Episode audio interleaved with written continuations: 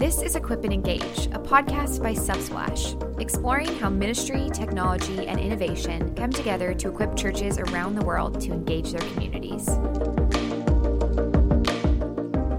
Hey everyone, welcome to Equip and Engage. I'm Chris Elliott, part of our behind the scenes team that produces the podcast, and I'm sitting virtually next to Nick Bogardus. Nick, how's it going?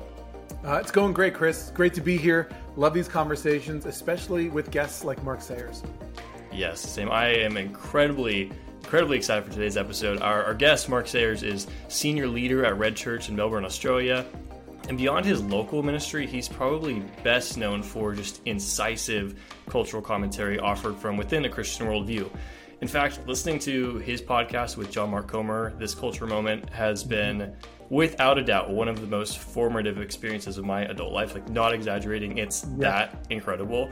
Yeah. And you got to sit down, sit down with Mark Sayers in this candid and profound conversation about how the ministry of the local church has dramatically changed since the onset of the pandemic. How culture is the whole has shifted, and even how both are continuing to evolve. So, what are we in for today? Well, we're going to release this interview in two parts. In the first, we'll talk about how our globalized culture is in this gray zone as we leave behind the comforts of the last era and, and transition through this wilderness into a new, decentralized, digitized world.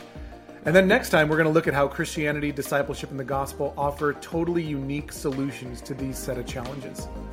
I'm, I'm so, so looking forward to this. And I think Mark is one of the most important voices in these conversations right now. So, should we dive right in? Absolutely. Let's do it. Mark, welcome to the podcast. It's really great to see you again. Uh, great to be here. All right, so we're going to talk about um, the experience that so many church leaders and pastors have had in the last two years, and particularly maybe some uh, some ways they can lead uh, forward through such a challenging time. So, I like to start kind of looking at maybe some uh, assumptions we might have had coming into this pandemic because um, we spent a lot of time talking about what's happened the last two years. It's it's really easy to forget what life was like before. We spent so much time focused on this urgent. It's it's helpful to kind of zoom out a little bit. So the reality is there was a pre-COVID ministry, and now there's going to be a post-COVID ministry, and those two things are those are two very different paradigms. So I'd love to hear from from you. What trajectory do you think the church kind of let's let's call it the Western Church was on before COVID? And where would we be today if COVID hadn't have happened? Do you think? Yeah, yeah. I mean, I, I talk about uh, the virus before the virus, and like a lot of my work before COVID came was trying to convince people. I guess the challenge of post Christianity that was coming, and the way yeah. that a little bit we were like a frog in a kettle, and the temperature was mm-hmm. slowly rising, and so you could see all these problems, but almost I felt like you're trying to convince people. Now, I think probably sort of, I don't know, from 2015 to 2019, people started to get it more as they saw yeah. some changes in the world around, um, I guess, ethics and politics and stuff like that. Um, but I think it really, uh, COVID is the end of an era. So it's, it's, a, it's an event in of itself. But really, if you look at the world from probably 1989 to 2019, it was this sort of belief the world was getting more comfortable, it was getting more globalized, cheap international travel, better coffee shops, every second major city, you know, had a, a Uniqlo and a H&M store. And so it was this sort of like, there's this really comfortable world. And the church was trying to respond to that. So we were trying to respond how to be the church in this very individualistic, very consumer driven culture. And that was a huge challenge. Um, it was a comfortable challenge. I found myself comfortable. Like, like, like, I could go to London and use the same Uber app and yeah, go to Uniqlo and buy a shirt and have a. Yeah. I could literally go to London and find Australian style coffee shops. Like, um, and so this world was almost, I think, fooling us a little bit that hey, just just keep doing what you're doing. It's going to keep working, but it wasn't working. People were coming less and less uh, you know, uh, people's, I think hearts were drifting, many people's hearts were drifting. So I think there was a, a virus emerging before the virus. Hmm.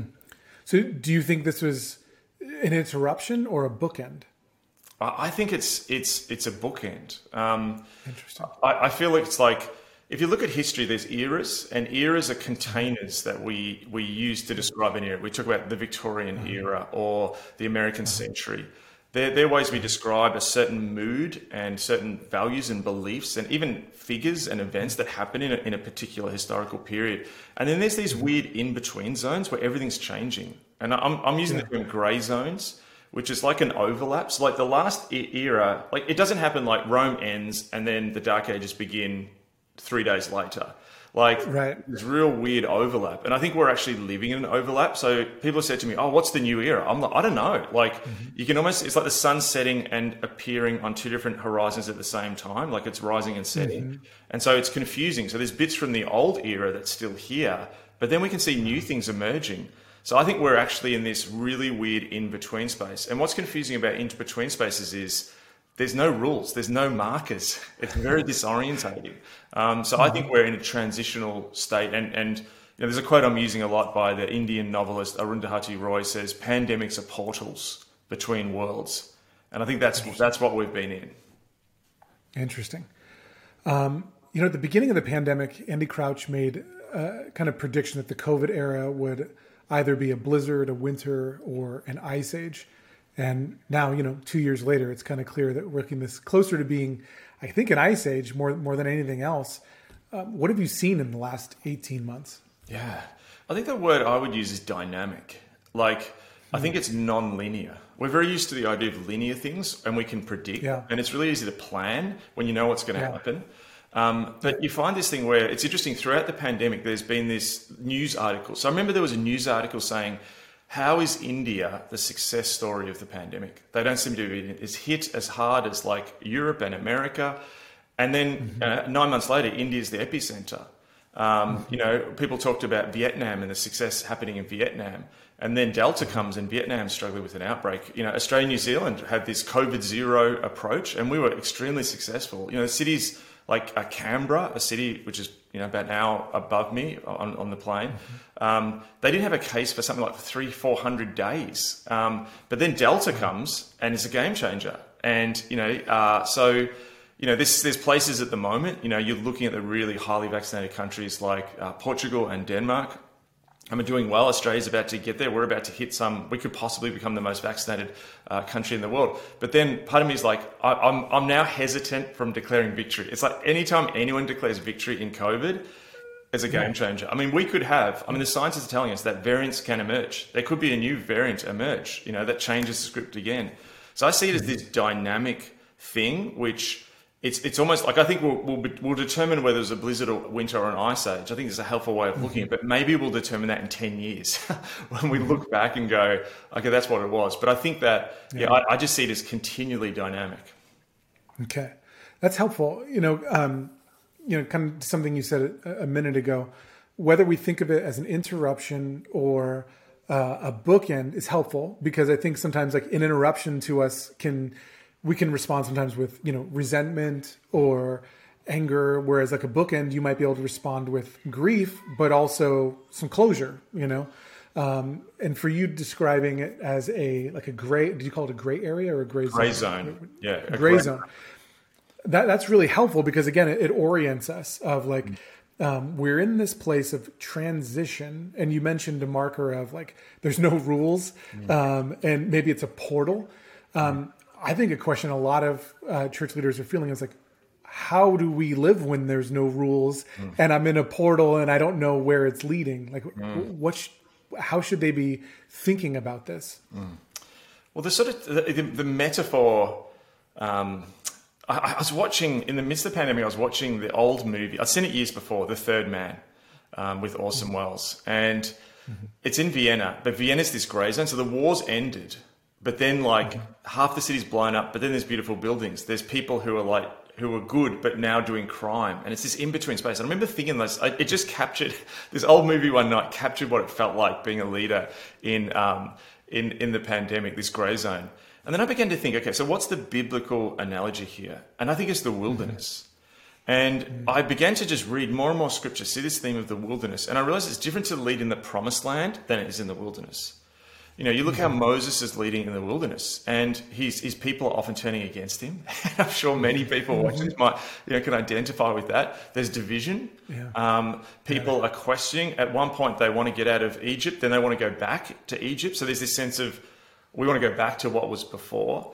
And mm-hmm. there's this great dependency. So, like I said, I, I began to ask the question: How does God use the wilderness?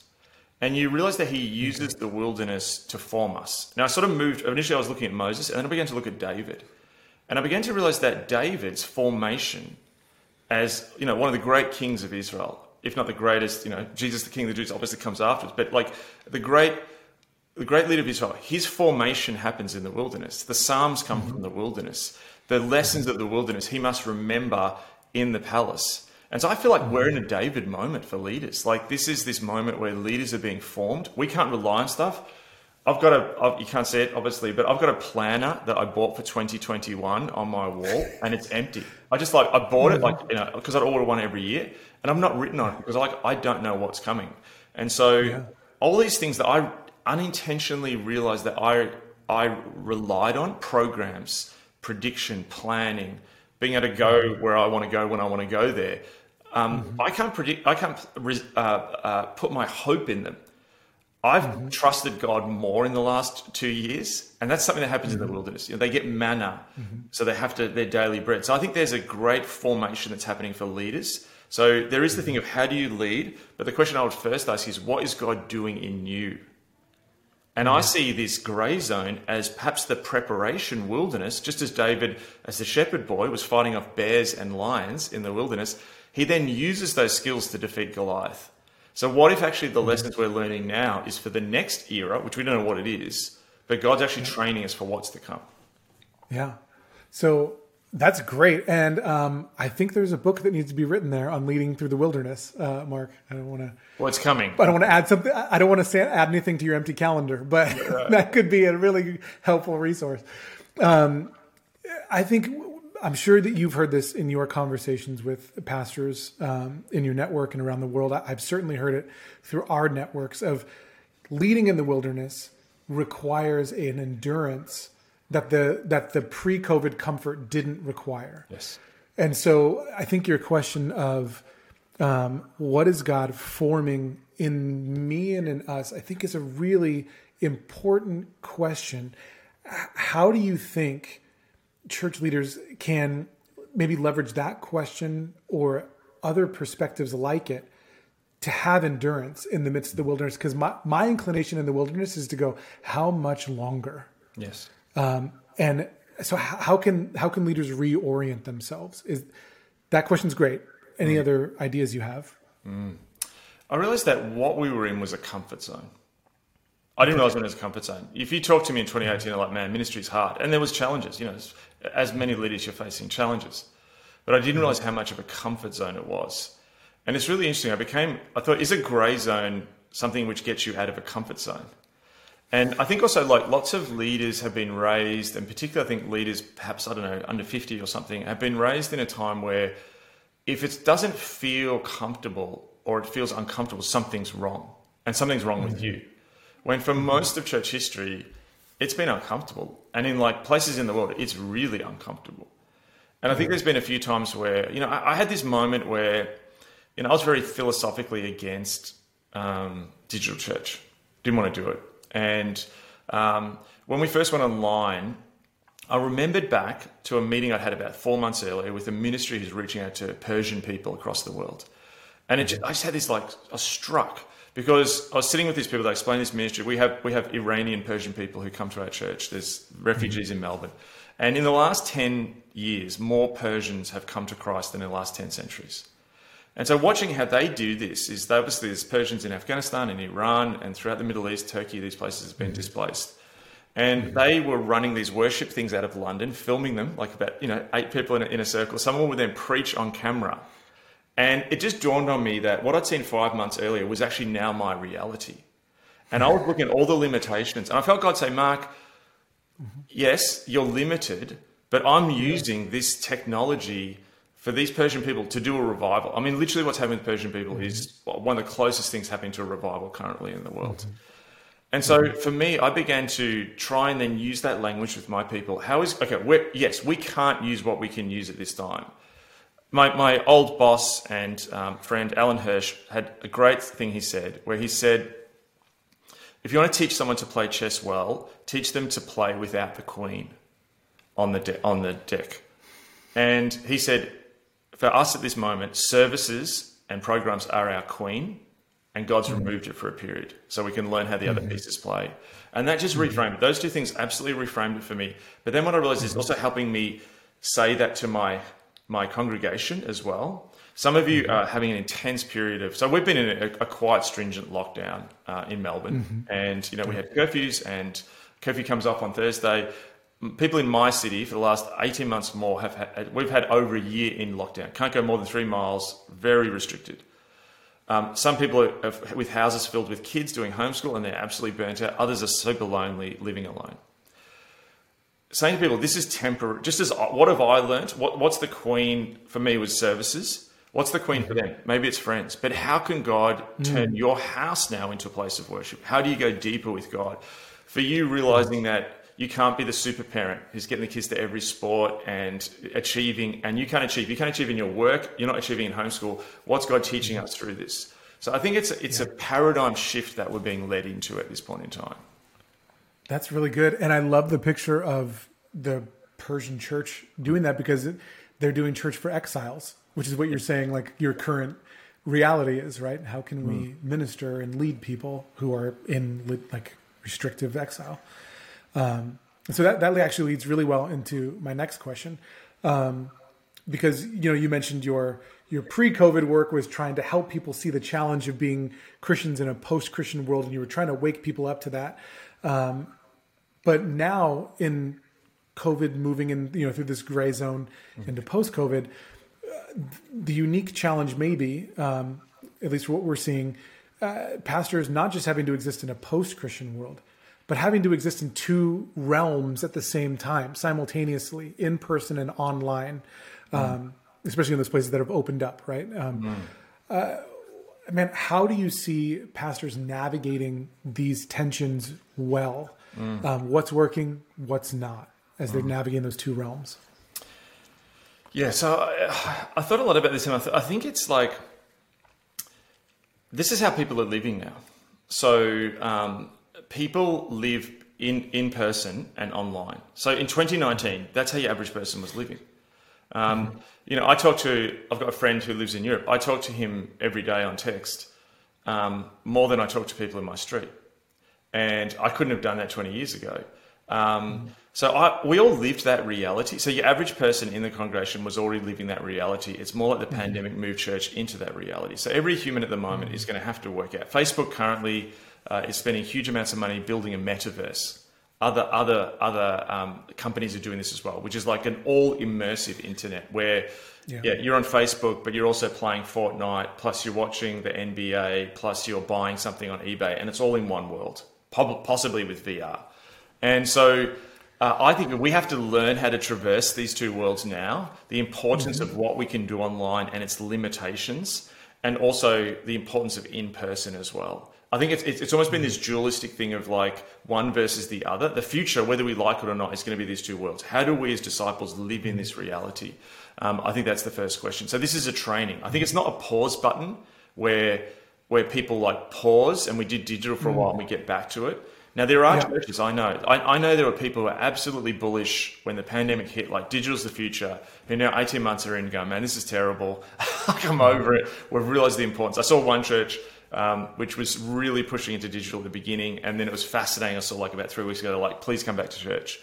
So it's going to look different in different areas. It's going to look different culturally as well, um, you know, and uh, and look different geographically. I think one of the big things that the pandemic has shown us is I used to talk about Western culture.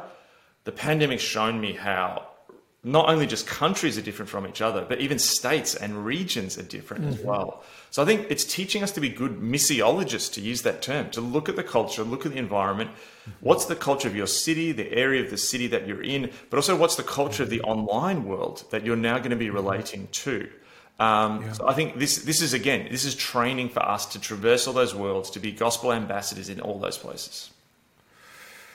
Oh man, you talk about the metaverse, and I was talking to uh, my brother and a friend about this last week, and you just uh, what could possibly go wrong? Like to transport everybody to uh, an entirely digital life, man. Um, it's interesting. I was um, I was listening to an interview with uh, I think his name's Jaron Lanier. Are you Yes. familiar with him at all? Yes. Yeah. So, um, one of the guys who invented the internet. Um, I was listening to him on a plane ride two days ago, and he was talking about how um, centralization uh, leads to basically homogenization, and that decentralization and locality leads to diversity and creativity and all those things. Like, so his example was, um, you know, you go to an Airbnb, any a successful Airbnb anywhere in the world, it probably has like the same like macrame wall hanging or something like that. Like um, when when our interactions with the world around us or the digital world around us are mediated by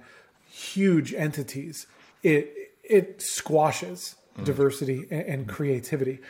Um, have you seen that? Do you? I guess do you see that as a risk for churches that are trying to navigate these two realms, and how can we handle that well? Yes. Oh, this is one of the big things I'm researching at the moment, and awesome, and re- reading on this. And so, one way I'd say is like if you look at the last era, so we're in a grey zone. The last era was the centralized era. I'll put it from I'd push it back to even this end of Second World War, and it was the American century, and it was about the centralization of power in America, and it was about an American-led globalization. But it's not just about America; it was also about Detroit, was where the cars were built. Um, Hollywood was where the movies were made. Um, basketball is an international sport, but it's played in the NBA, so it's all centralization, and that represented the church as well.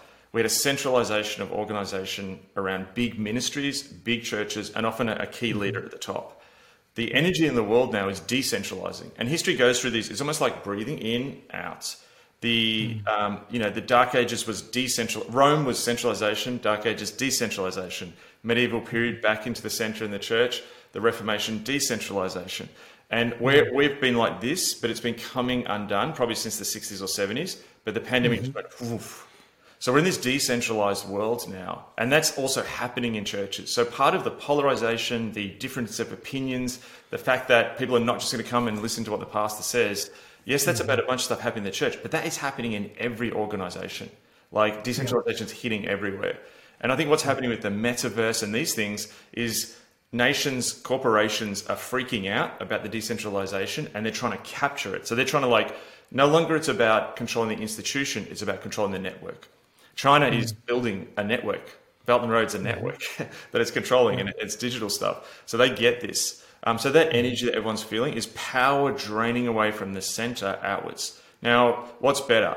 I, am I'm, I'm agnostic on it's not centralized is right and decentralized is bad. They both have mm. problems and, and you know things. The answer is Jesus and the coming kingdom of God. Um, mm-hmm. But it's recognizing that we are living in a decentralized moment and I think that radically changes how churches operate, whether we like it or not. And that's partially what we're living through. Hmm. I, I, so I feel you on the decentralization of uh, power. Uh, I'm curious, what about like the authoritarian bents that we're all kind of experiencing on both sides of the spectrum, right? Like, because the, the authoritarians have an inclination towards centralization, right? Yes. Um, how do we make sense of that in such an exhale? It's it's it's a it's a panic, and um, uh, you know I, I, saw this. Um, what's really interesting is you've got multiple. Um, so, for example, if, if one person is in control and everyone's following the rules, you don't notice control. So, in a sense, like you had this moment when communism fell and everyone's just moving towards this globalization. No one questioned anything. You've now got all these poles. So, what happens is in networks networks disperse and then new hierarchies begin. So mm. what happens is it's like there's a dispersal and then new power centers begin, but they're competing. So yep. we now have in the world, we've got, you know, we've gone from America to the rise of China. China just fired a hypersonic weapon and America's looking at this going, oh my goodness, like what's going on here? It's an, it's an alternate power source, but there's the rise of Turkey. Uh, there's, you know, the rise of the EU, um, Brazil, South Africa. There's all these different countries that are coming into the world, India. So it's, it's competitive. But we also see that in social media. Um, and what I find interesting is everyone in the world, conservatives are deeply afraid that there is a progressive authoritarian strike. The progressives are deeply afraid that there's a rising conservative authoritarian strike. I'm talking to people over the world. I'm talking to people in Europe, they feel this. You talk to people in yep. India, they're concerned. Like, so this is happening everywhere. That the the cultural upset, if you like, or disquiet is actually because we feel the power shifting around. So, yes, there's definite return to authority. My read is I'm not worried about an authoritarian rise because I just think they can't pay it off, pull it off. The, the I saw this thing the other day about China. I read a lot about China. The Australian reporters did this thing of life in China, and they had all these university students who have to now do these military drills in year one and wear uniforms. And what was mm-hmm. fascinating is it's frightening, but then you watch them and they're just chewing gum and like they interview them like, we hate this, we're not even trying. And I just thought, man, this is going to be really hard. So you're trying to do authoritarianism in an increasingly digitized, individual, decentralizing world. It is amazing how Mark is able to put words to exactly what so many of us are thinking and feeling. It's like, wow, so I'm not the only one seeing this, and there's language for what I'm seeing around me. It's so cool. Nick, what are you most looking forward to in part two of this interview? Well, in part two, I'm looking forward to two things. Uh, the first is Mark's answer to our question about the challenges that the church is going to face in the coming years. Um, yeah. He's one of the, the best thinkers, um, I believe, in in Western Christianity right now, and so his insight on that is really helpful. But also, the unique opportunity that the gospel and Christianity as a worldview um, have in the face of those challenges is also incredibly helpful. So I'm looking forward to those two things.